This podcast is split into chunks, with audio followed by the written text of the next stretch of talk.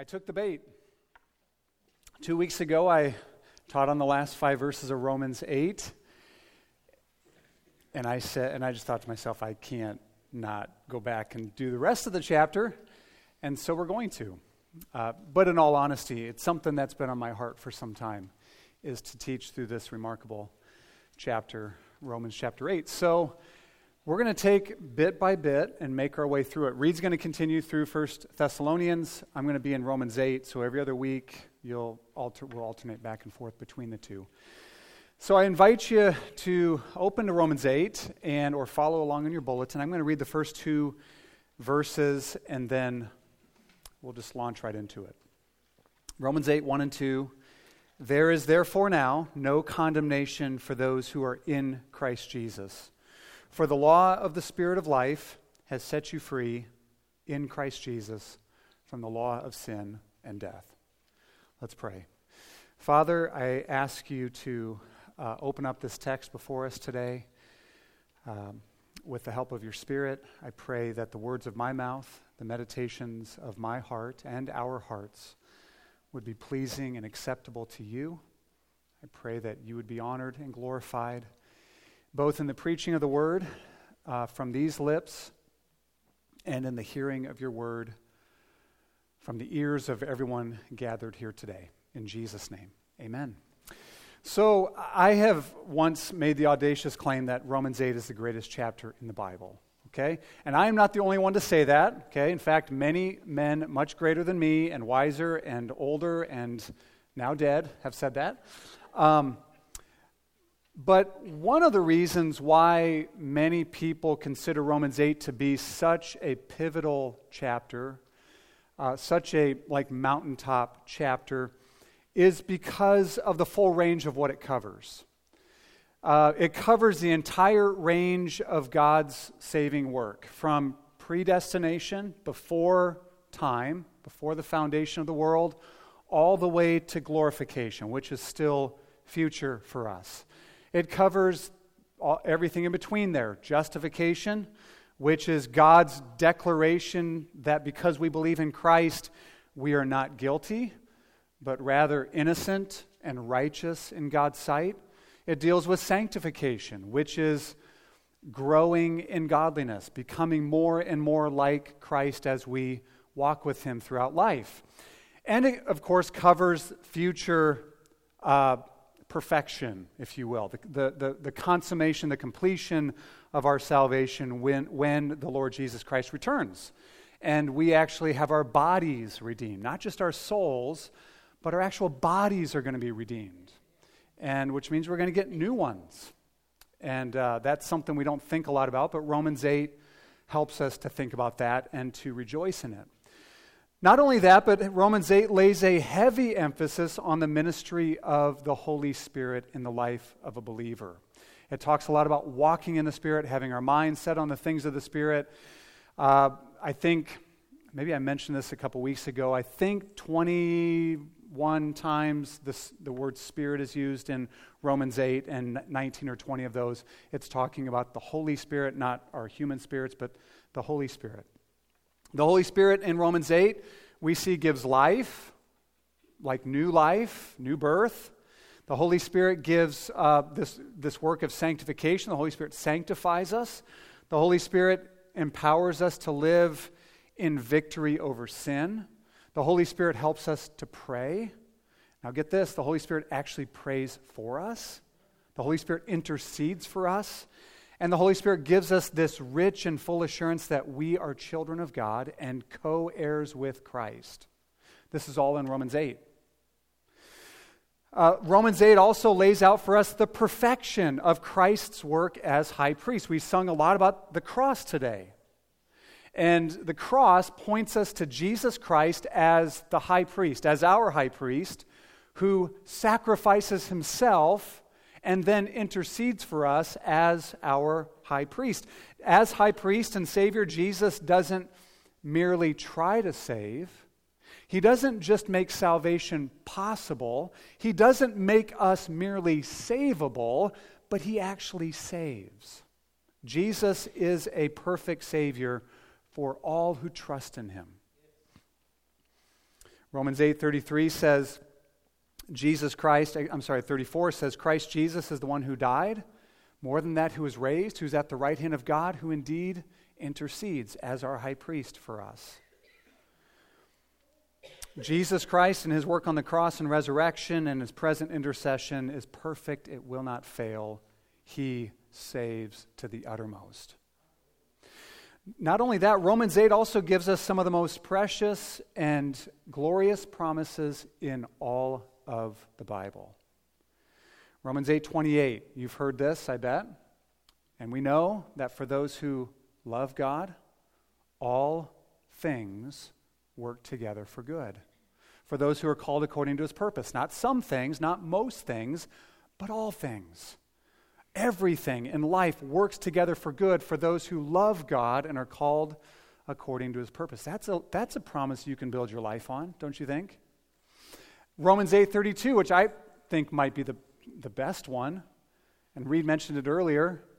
He who did not spare his own son, but gave him up for us all, how will he not also with him graciously give us all things? Here's the logic of that God delivered his son up for you. How will he not also, with his son, give us everything that we need in life and eternity? He will. He's given his son for us. And then, of course, Romans 8, 37 to 39, which I covered a couple weeks ago. Can anything separate us from the love of Christ? No.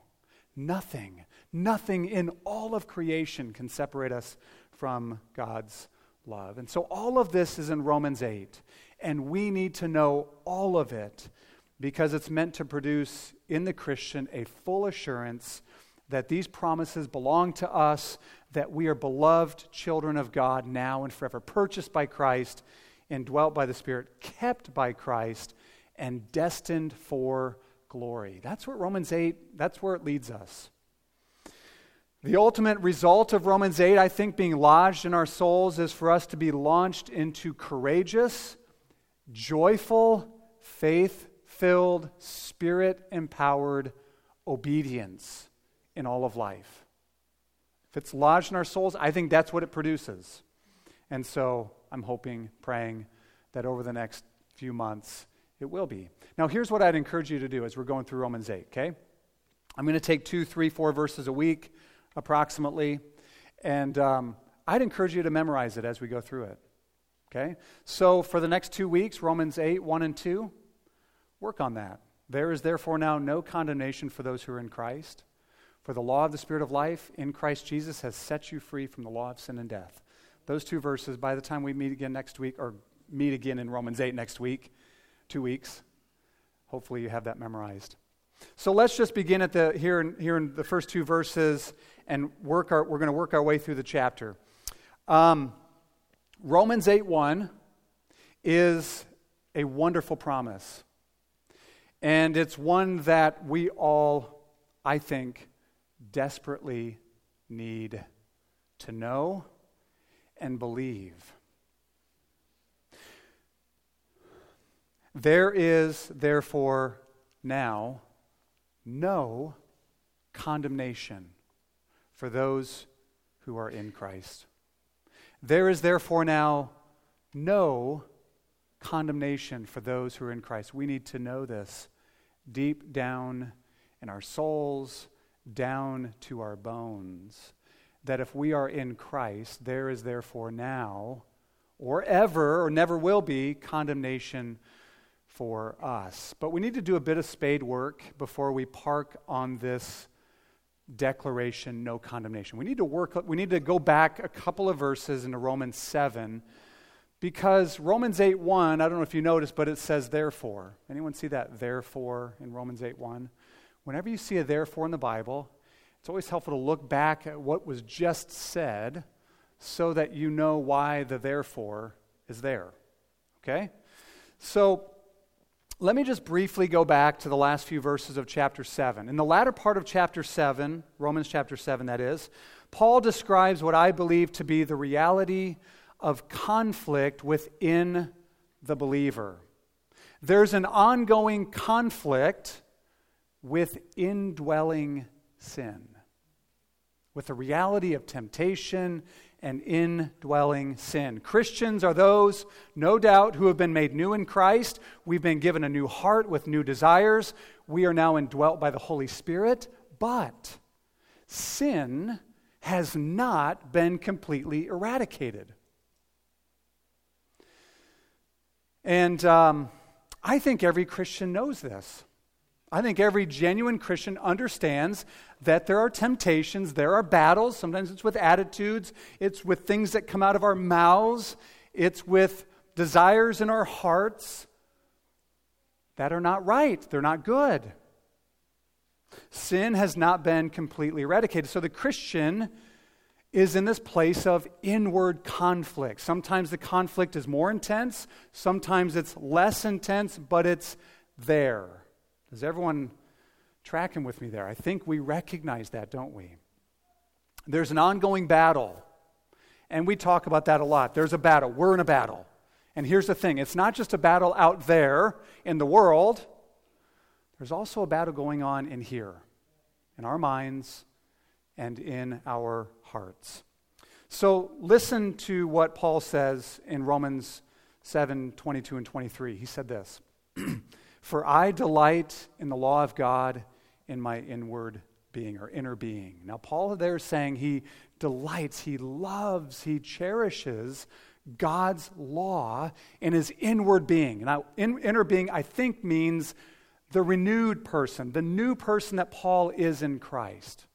Paul here is not saying he delights in the law of God merely intellectually or as a means of self righteousness, because when he does it, he looks better than other people. I don't think that's what Paul's saying. As a Christian, he's saying, I delight in God's law in my inner being. Then he says this, but I see in my members another law waging war now, the members are members of your body hands, feet, hand, eyes, ears, and so forth. Okay? So I, he says, I see another law in my members waging war against the law of my mind and making me captive to the law of sin that dwells in my members. so Paul says that the law of sin takes his members and he falls prey to sin and actually sins. And that's what happens. This leads Paul to cry out for deliverance because he recognizes this is an ongoing battle. And so he cries out, maybe you've heard this before, Oh, wretched man that I am, who will deliver me from this body of death? Where is deliverance going to come from, Paul says? Where is deliverance going to come and rescue me? And he says this Thanks be to God through Jesus Christ. Who's going to save? Jesus Christ is going to save. Who delivers this wretched man? Paul and me and you. Sometimes we feel this. Oh my goodness, who's going to deliver me from this body of sin? Jesus Christ saves. Now, this is really important what Paul says next. He says, Oh, wretched man, who's going to deliver me from this body of death? Thanks be to God through Jesus Christ. And then he doesn't say this Ah, now the battle's done. He doesn't say that. Verse 25 goes on to say, after it says, Thanks be to God through Jesus Christ, it says, So then, in other words, drawing a conclusion, I myself serve the law of God with my mind, but with my flesh, I serve the law of sin. So the, the battle, the conflict continues for the Christian. And our lives in Christ is one of seeking and walking in increasing victory in this conflict. But we need to know that the conflict is there. And this is where the promise of Romans 8 1 comes in and why it is so remarkable and precious and such good news. It's because in the conflict with indwelling sin, brothers and sisters, listen, there's no condemnation for those who are in Christ. There's conflict, but not condemnation. So here's the big idea from the first two verses as I see it there's no condemnation now or ever for those who are in Christ Jesus, because if you're in Christ, you are free from the law of sin and death. Now, this word condemnation is kind of a daunting word. It's a word that, um, well, quite frankly, at least out in the world, and maybe sometimes we think of it as like, ooh, that's one of those, almost like a cuss word. Like condemned or condemnation is bad word. But it's actually a good word when describing the righteous work of a judge condemning a criminal, isn't it? We, that's what we want judges to do. we actually want them to condemn criminals. We want them to pronounce guilt and punishment on true criminals. We do. In fact, the Bible says that a judge who does not condemn the guilty, that judge is an abomination to God. It's a stench in his nostrils. He hates that. Because condemnation has to do with true guilt, and it has to do with the righteous punishment because of guilt. In fact, listen to the, uh, the definition from the 1828 Webster's Dictionary. Says this you know how dictionaries are changing, like definitions these days? I like going back to the 1828 one, you know. Um, it says this The condemnation means this the judicial act of declaring a man guilty and dooming him to punishment. So it's the judicial act of declaring guilt and dooming that person to punishment. That's condemnation.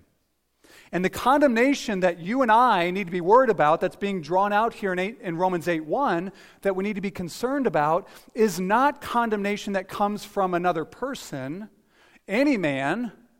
It's not condemnation that comes from the government. It's not condemnation that comes from even the devil. It's the condemnation that comes from God. To have condemned, to truly have condemned, be the banner that hangs over you and I, would be the worst thing that could ever be said about us in this context. To have condemned. Now, I think we need to park here a bit because I think we have become accustomed, I, don't, I wouldn't say too accustomed because we should talk about these things, but we become accustomed to speaking about God's grace and love and mercy and kindness apart from his severity and holiness and judgment. And when that happens, we lose sight of why God's grace and mercy and love and kindness are so stupendous. It is because we deserve condemnation.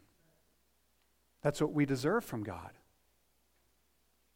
Our sins deserve the full fury of God's condemning wrath. And before we were converted, guess what? We were under that wrath. Here's what John says in John 3:36. There's question whether this was the apostle John or John the Baptist, but John said this, one of the Johns. Said this, whoever believes in the Son has eternal life. Whoever does not obey the Son shall not see life, but the wrath of God remains on him.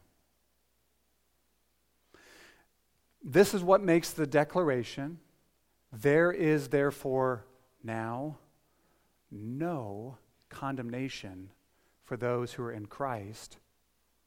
Such a sweet message for us, isn't it? Maybe the sweetest thing we've ever heard. Instead of getting condemnation, we get mercy, we get grace, we get kindness, we get love. I love the word no here. Okay, there is therefore now no condemnation. It's, actually interesting. The word no used in Romans 8 1 is a different word that it's a different Greek word than the word no that's often used in the New Testament. And it's actually the first word in the sentence in the Greek manuscripts, uh, pointing to it with emphasis, okay? So it's not just that there is not much condemnation or not as much as we deserve, it's that there is no condemnation for those who are in Christ. None whatsoever. Zero, zilch, nada, not an ounce of condemnation for those who are in Christ. All the guilt and all the punishment our guilt deserves has been nullified, it's been brought to nothing. I love how Paul puts this in the present tense. He says, Now, there's therefore now no condemnation for those who are in Christ Jesus. So, if you're in Christ, no matter what you call, no matter when you call this passage to mind, or no matter when you need to be reminded of it, it is always now. There's therefore now no condemnation. Do you need to hear that today? Well, it's a now word for you. It is a now word for you. If you are in Christ, there is no condemnation now.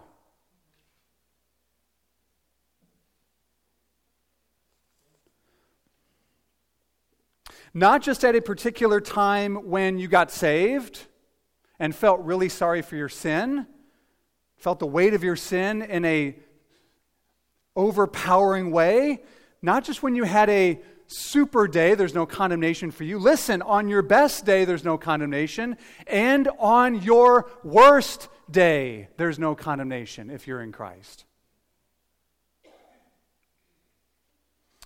Which leads to the question how on earth can this be?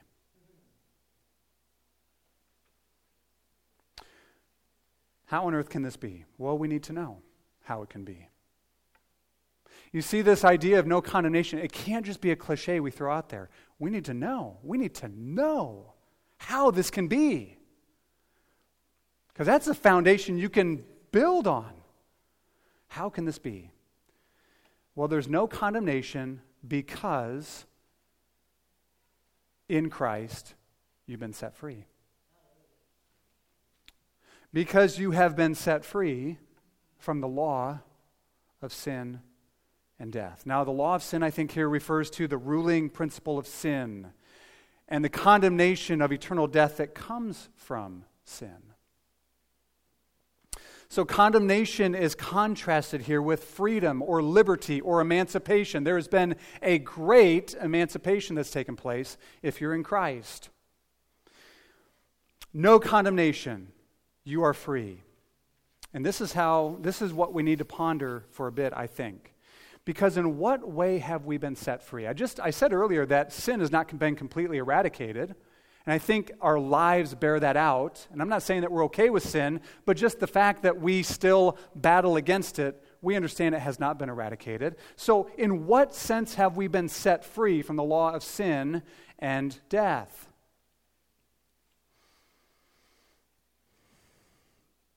In what way? Well, we need to understand this because it's more than just, like I said, a cliche or just a kind of claiming freedom. How are we free? So let me give you three answers. And these kind of build on one another. So, in what sense are we free from the law of sin and death? Well, we are free, three words, decisively. We are free increasingly, and we are free fully. Or maybe I would say finally. And before you're like, wait a second, I think he's schizophrenic, I'll talk about that in a bit, okay? Finally, we need to understand that. I'm not schizophrenic, I don't think, but uh, we'll get to it, all right? So we are free decisively, we are free increasingly, and we are free finally. Let's talk about each one of those. First, there is no condemnation because you have been set free from sin decisively through the death of Jesus Christ. Look at verse 3. For the law, so verse 2 says, For the law of the Spirit of life has set you free in Christ Jesus from the law of sin and death. Here's what verse 3 says For God has done what the law, weakened by the flesh, could not do by sending his own Son in the likeness of sinful flesh and for sin. God condemned sin in the flesh. Did you hear that? You are free from condemnation because your sin, if you are in Christ, your sin and guilt was condemned in Christ on the cross. He took the condemnation that you and I deserve. He took it, right? That's what happened at the cross. There's this great exchange. Your condemnation was given to Christ. He was treated as a condemned sinner, though he didn't sin. It was your sin and my sin that he took. He was treated as a condemned sinner, and his innocence and righteousness has been given to us. And this has happened once for all, never to be done again never to be done again. He does not need to do this again and again and again. You and I, if we are truly in Christ, we don't fall out of this and back in and out and in and out and in. And I want to show you later why that is so important for our lives and our actual battle against sin. So, there's no condemnation. It has been fully taken by Christ Himself. So, there is none left for you. There's this old song, I think it's uh, Christ, uh, Christ, What Burdens Bowed Thy Head. And it talks about that bitter cup of the, of the wrath of God against sin. It says, that bitter cup, love, speaking of Christ's love, drank it up. And now what is left for us? Blessings from God. Because Jesus took it for us.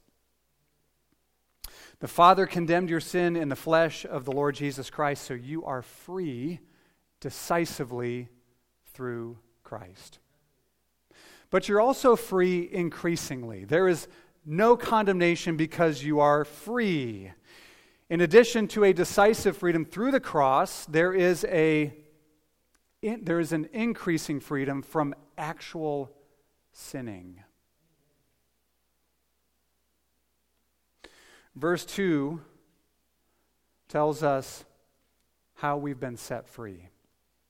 It says this For the law of the Spirit of life has set you free in Christ Jesus from the law of sin and death.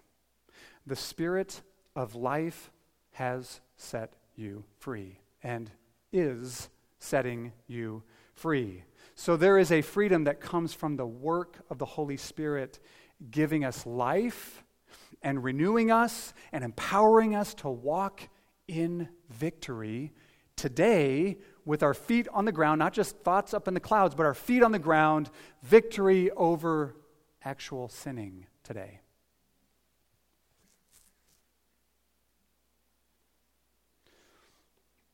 Before we were Christians, we not only sinned, but we were absolutely dominated by sin. And not only that, we loved it. Jesus makes that clear in John 3. He says, Light has come into the world, but men love the darkness. But now in Christ, the cord of sin's power has been severed.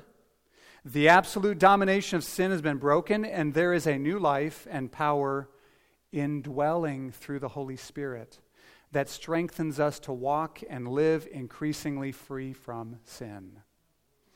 Listen to what Paul says just later in Romans 8, verse 13. It says this If you live according to the flesh, you will die. But if you if by the spirit you put to death the deeds of the body you will live. So how do we fight against sin? By the spirit. With the spirit's help. How do we put how do we put sin to death? It's by the spirit. If by the spirit you put to death the deeds of the body, you will live. So there's no condemnation. You are free. The Spirit has set you free by severing the cord of sin, breaking sin's dominion, and empowering you to walk in freedom from sin in Christ. Now, you're not only free decisively, you're not only free increasingly, you're not only free decisively and increasingly, in one sense, you are set free fully. Now, I need to explain this.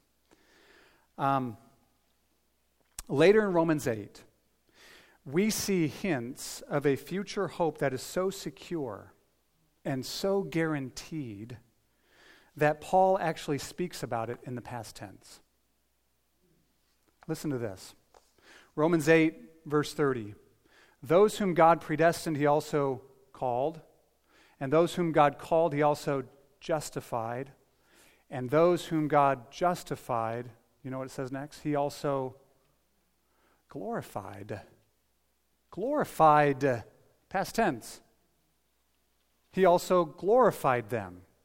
Now, glorification is still future. That happens when Jesus comes. We are glorified. We get glorified bodies, and we will be with him forever in perfection. But again, Paul is speaking with such certainty that if God began a good work, he will complete it. He will. And so Paul can speak with such certainty that he uses the past perfect tense and says, glorified. It's as though it's already done. There's this amazing verse in Hebrews 10 where the writer of Hebrews says, For God has for all time perfected those who are being sanctified. And so, if you're justified through faith in Jesus Christ, Paul says not only that you will be glorified, but in a certain sense, you are or have been glorified. Let me just ask you a question. When you think about the return of Jesus Christ and all that that means, what comes to mind? I've no doubt you think of eternal life, you think of evil and injustice done away with, you think of all sorrow and pain removed. Um, everything that is wrong will be made right, right? What about this? What about this? When Christ returns, and those who are in him, we, we long for that day. What about this? When Jesus returns, you and I will be done sinning forever. We will never sin again. Think of all the harm that we bring upon ourselves and sometimes on other people because of our sin, our lips, the things that come out of our mouths, the things that we do with our hands. When Christ comes again and we are glorified, we will never, ever, ever sin again. All that grief that comes from sin will be gone because we won't sin anymore.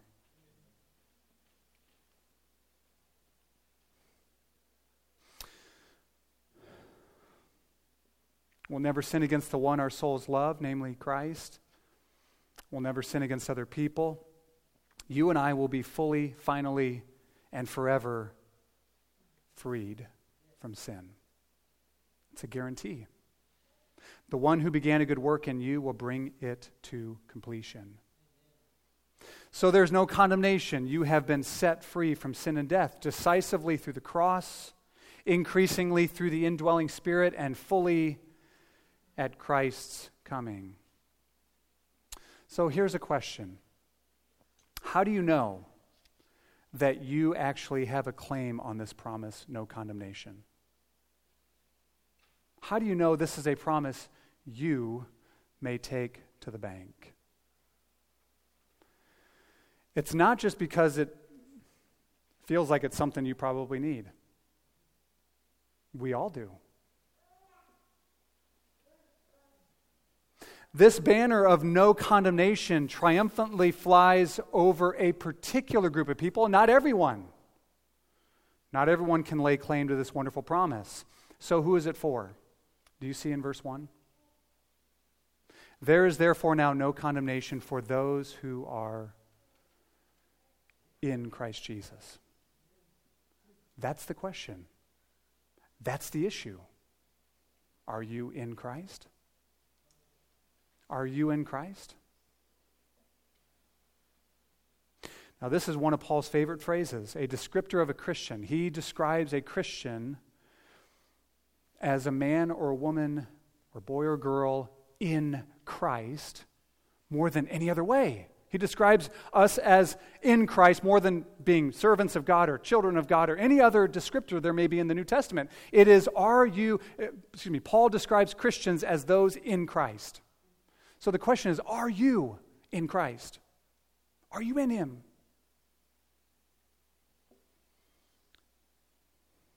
It's an all important question.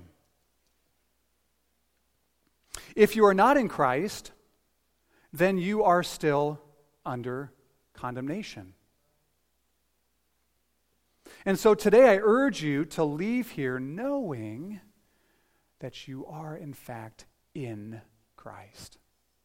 Not just a religious person, not just someone trying to do the best you can, not someone who enjoys going to church from time to time, or even enjoys going to church every day, not someone who merely sees your need, but someone who's in Christ.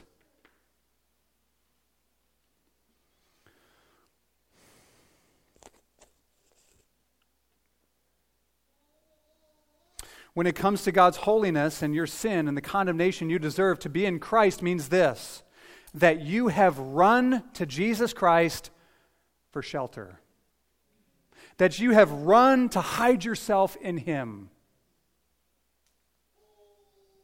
and that you have, in fact, hidden yourself in Him.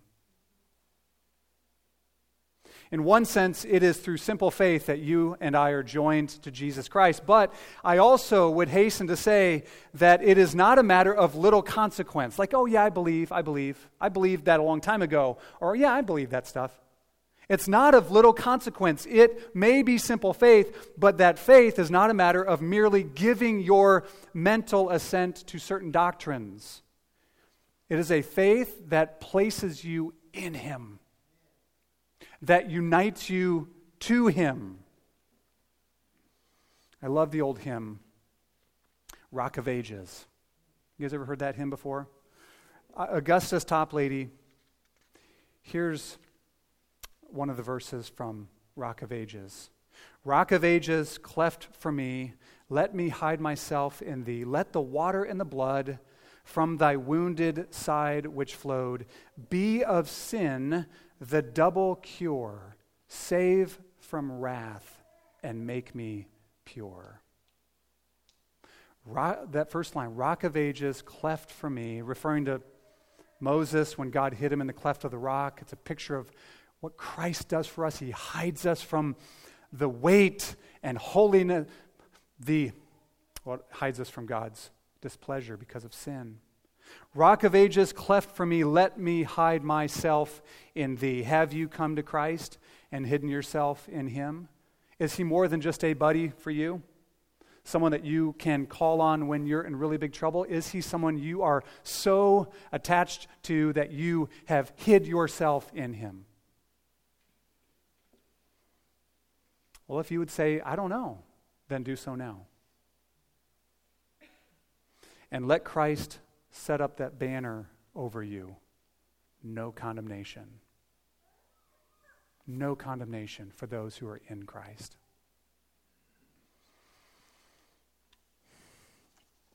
Because you're free in Christ from the law of sin and death. Well, what would it look like if you were free? What would freedom look like? What would this glorious freedom look like if you experienced this freedom? No condemnation. Why? Because you're free. The law of the Spirit of life has set you free in Christ from the law of sin and death. What effects would it have on your life if you were free? This is where I want to end today. Let me give you five. Number one, it would give you a confidence in approaching God. It is, excuse me, it is the only grounds of confidence in approaching God.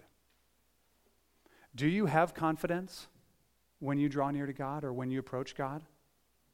Truly? Do you? I tell you, I, I think many don't. When I get my eyes off of this truth, I certainly don't. The proof that many don't, I think, is that they never actually approach God. People who name the name of Jesus say they're Christians, but they don't approach God. they don't draw near to God. They don't call upon his name. Let that change today. If you are in Christ, there's no condemnation. And this is the only way that you may actually come near to God. It's because He's removed the guilt that our sins incur. He's removed it. And not only, now this is amazing. So he, the book of Hebrews, it's uh, the, one of the overarching themes in Hebrews is Jesus is such a perfect high priest that he opens wide the way to come into God's presence for all who draw near to God through him. So it's not just that we kind of, with our tail between our legs, come close to God and hope that He doesn't, like, you know, turn us into burnt toast or something. Um, but it's that we may, through Christ, draw near with confidence. And not because, not because you're a confident person, not because you have a certain personality. It has nothing to do with your performance. It has everything to do with Christ's. So, if you knew this freedom, you would have a new confidence to approach God. Second, if you knew this freedom, it would help you live in victory over sin more. It would. Now, this may seem somewhat counterintuitive. I wonder if you, th- if, if you think this way or have thought this way at times. We sometimes think that um, the threat of condemnation is a good thing to kind of light a fire under our rear ends to get us, whip us into shape. Right? Like, you know, God is always there, ready to, like, just take us out. Now, listen, sometimes people need to hear the, the truth that God is, will bring severe judgment if we don't repent. We need, we, that's true. But the New Testament, more often than not, actually works differently, it points us in a different direction. And it's this grace empowers obedience. Forgiven, uh, here's what I like to say, okay? Forgiven sin forgiven sin is the only sin that we can have any victory over. It's sin that's actually forgiven, not sin that we're trying to get forgiven for by our efforts. Only forgiven sin is sin that we can have victory over. This, I think, liberates us for a life of growing in holiness, a life of growing in Christ likeness. There's a, a great line from the hymn, Oh, 4,000 tongues to sing, and it says this He breaks the power of canceled sin, He sets the prisoner free. Think about that. He breaks the power of canceled sin. Only canceled sin through Christ has had its power broken in your life. And what sins have been canceled in Christ if you're in Him? It's not a trick question. All of them. Right? Every single one of them. And so, understanding that there's no condemnation for those who are in Christ helps us to take our eyes off of ourselves and turning in on ourselves and getting all tied up in knots about our deficiencies and sins. Now listen, we should feel we should feel remorseful and contrite for our sins, no doubt. But then it takes us out of ourselves to lift our eyes to the one who has given us this position of no condemnation, and we walk in his strength and make headway in our battle against sin. Number three, if you know this freedom we've been talking about this morning, it will be a strong weapon to silence the accuser. And of course, by the accuser, I mean the devil. Revelation says the, the, the accuser of the brothers, the, the devil, he accuses us day and night, or accuses them, the brothers, Christians, day and night before God's throne. The only reason why the devil's accusations have any effect on us is because often they're not false accusations, unfortunately. Right? He often, and I, he often brings up things that we've actually done. And so the comeback to the accusations of the devil, the comeback, no, I didn't do it. Well, sometimes we did. Or the, the, the response, no, I'm actually a really good person, isn't helpful. Or the response, no, I don't deserve that, actually isn't true. What's our response? Well, it's Romans 8 33 and 34. Or it's what we've been talking about today. There's no condemnation for those who are in Christ. Because Christ took my condemnation. And so we can, I think it was Martin Luther said something like, when the devil comes with accusations and says, You did thus and so, and you're such a bad person, and you deserve condemnation, he says, Yeah, what of it? I have a high priest who stands at the Father's right hand, interceding for me. So it's Romans 8, 33 and 34. Who will bring a charge against God's elect? It's God who justifies. Who's going to condemn? Christ Jesus is the one who died. More than that, who is raised, who's at the right hand of God, who indeed is interceding for us. That's our answer. That's the only answer that, that works. And so, this, I think, is a great help for us in that regard. Number four, if you experience this freedom of no condemnation, I think what it does is it gives us a humility and a grace toward others. I mean, it just it just knocks out. Uh, I mean, if we really get this, and I, I want to get it more because I, I think I probably need this. If, but if we if we have a haughty attitude toward others, and we treat other people, if we have a, a problem treating people harshly and sometimes ourselves being accusers, it's because we don't get this. A dear sister recently brought this up and said something like this. I'm not going to get it exactly right, but something like this. If there's no condemnation for me because I'm in Christ, that means there's no condemnation for my brothers and sisters in Christ because they're in Christ. And what if we just viewed each other as like not just this banner over me, there's no condemnation, but how about the banner over us is there's no condemnation? I think it would help us live more humbly and be more gracious to one another.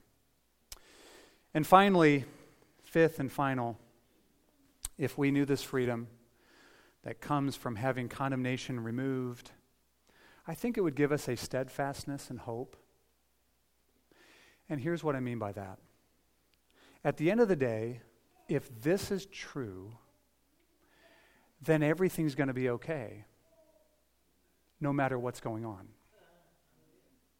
No matter what's going on. Maybe you, you know, when you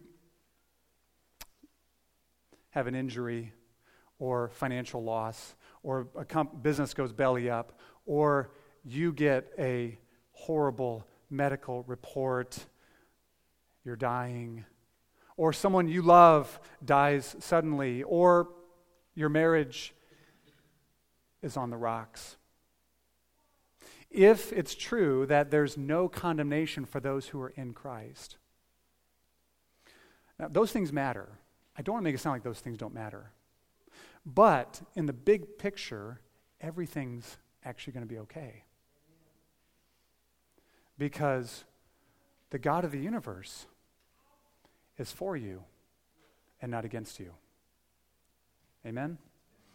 Let's pray. Father, thank you for Romans 8, thank you for this great promise no condemnation for those in Christ.